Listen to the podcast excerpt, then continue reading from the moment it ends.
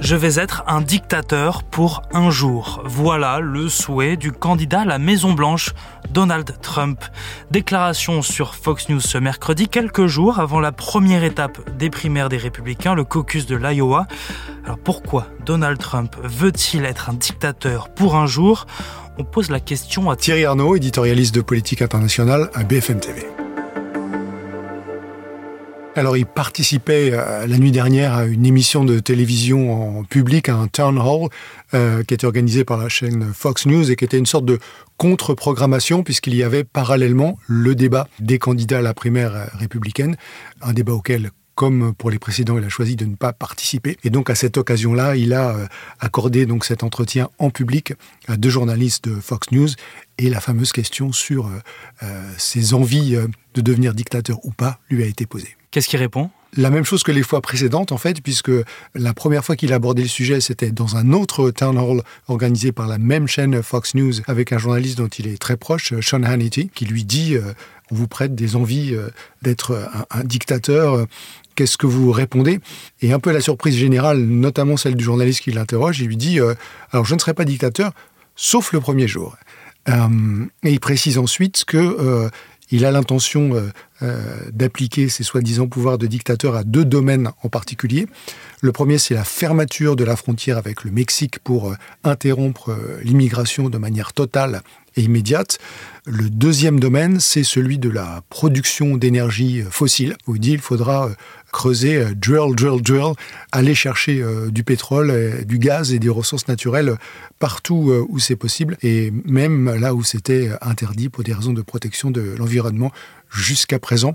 Évidemment, en choisissant d'employer ce mot et en répondant de cette manière à cette question, il est aussi dans une forme de provocation dont il est euh, coutumier et qui s'inscrit dans un contexte un peu plus général où, euh, depuis le début, il brandit un certain nombre de menaces, lui ou d'ailleurs les gens qui parlent en son nom, sur beaucoup de sujets qui concernent euh, le fonctionnement des institutions américaines. Comment réagissent les Américains en entendant ce souhait de Donald Trump de devenir dictateur pour un jour? Les partisans de Donald Trump, ils sont ravis. Ils considèrent que c'est une forme de plaisanterie, de provocation à la fois, et que de toute façon, euh, il y a besoin de fermeté dans un certain nombre de domaines. Si on se fie aux derniers sondages qui ont été faits sur le sujet, considère à une courte majorité, un peu moins de 60%, qu'il euh, y a un risque qu'un nouveau mandat de Donald Trump euh, se manifeste par une forme de, dictature. Mais ce qui est intéressant à relever, c'est que 59% des Américains, donc un pourcentage à peu près équivalent, considèrent que les démocrates mettent ce sujet-là en avant, euh, gonflent en quelque sorte un peu ce sujet à des fins politiques à des fins électorales pour lutter contre Trump. Il faut juste rappeler rapidement que parmi les, sujets qui ont été évoqués, soit par Donald Trump lui-même, soit par les conseillers ou les gens qui parlent au nom de, sa campagne, il y a le pouvoir de révoquer euh, des ou des responsables gouvernementaux, il y a le statut euh, d'agences qui sont aujourd'hui euh, indépendantes et qui sont très importantes, comme le ministère de la Justice, le FBI, la Réserve fédérale, la Banque centrale américaine, la latitude dont pourrait euh, disposer le président pour engager des poursuites judiciaires contre ses, ses adversaires politiques.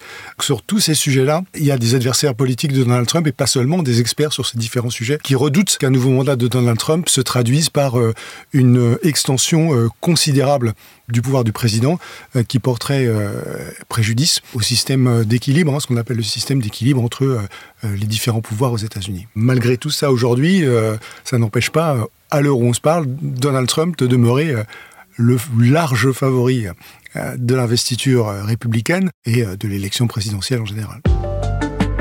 Merci d'avoir écouté ce nouvel épisode de la Question Info. Tous les jours, une nouvelle question et deux nouvelles réponses. Si cet épisode vous a plu, n'hésitez pas à vous abonner, à nous laisser une note et un commentaire. Nous sommes sur toutes les plateformes d'écoute, sur le site et l'application de BFM TV. À bientôt.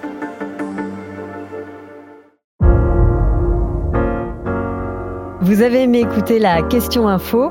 Alors découvrez le titre à la une, le nouveau podcast quotidien de BFM TV. Les grands récits de l'actualité, des témoignages intimes, c'est tous les soirs sur vos plateformes préférées. À bientôt